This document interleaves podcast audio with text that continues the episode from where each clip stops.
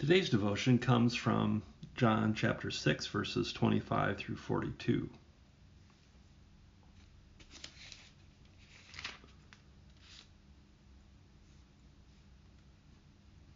When they found him on the other side of the sea, when they found Jesus on the other side of the sea, they said to him, Rabbi, when did you come here? Jesus answered them, Very truly I tell you, you are not looking for me uh, you are looking for me not because you saw signs, but because you ate your fill of the loaves. Do not work for the food that perishes, but for the food that endures for eternal life, which the Son of Man will give you.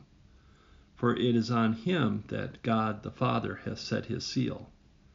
Then they said to him, What must we do to perform the works of God? Jesus answered them, This is the work of God, that you believe in him whom he has sent.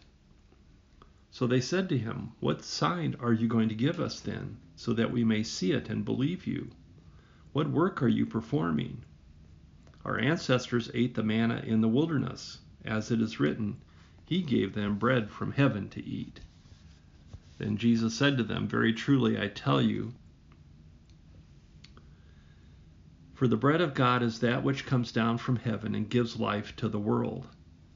They said to him, Sir, give us this bread always. Jesus said to them, I am the bread of life. Whoever comes to me will never be hungry, and whoever believes in me will never be thirsty. But I said to you that you have seen me, and yet you do not believe. Everything that the Father gives me will come to me, and anyone who comes to me I will never drive away. For I have come down from heaven, not to do my own will, but the will of him who sent me.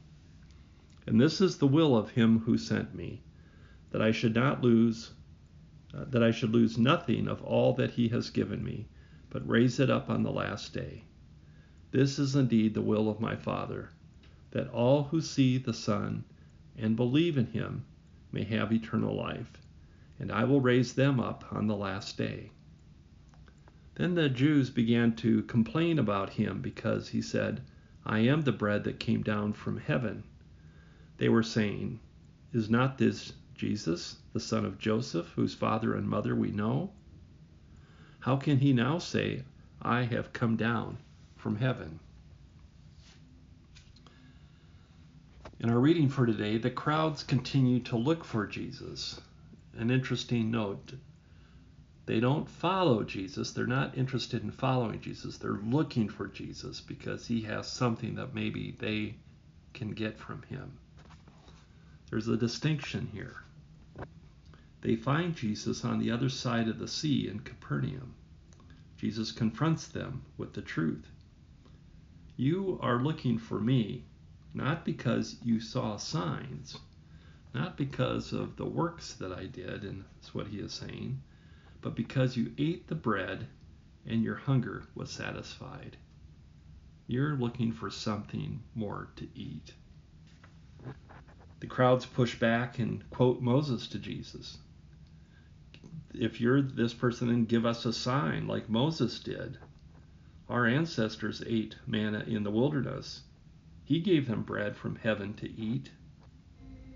Jesus' response is to highlight that there are two kinds of bread, and that they are not seeking the true bread, but they see God as, we might say, their magic genie. Whatever you want, just ask Jesus to give it to you. Jesus said to them, Do not work for the food that perishes, but for the food that endures for eternal life, which the Son of Man will give you. So work for the food which is already being given you by the Son of Man. For it is in Him, in Jesus, that God the Father has set His seal. The food that they seek is bread from the past, this manna in the wilderness. He gave them bread to eat. They interpret as Moses gave them bread to eat. Moses gave the Israelites bread to eat, but Jesus counters that.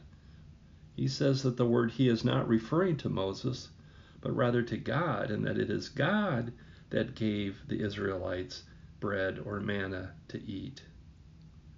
And that the bread from heaven that God gives, didn't give it at one time, now he continues to give this bread from heaven, that the bread from heaven that God gives comes for you this day and each day. In verse 32 of our reading, it emphasizes that when it says, Then Jesus said to them, Very truly I tell you, it was not Moses who gave you the bread from heaven, but it is my Father who gives you the true bread from heaven. Again, identifying the unity between Jesus and his Father.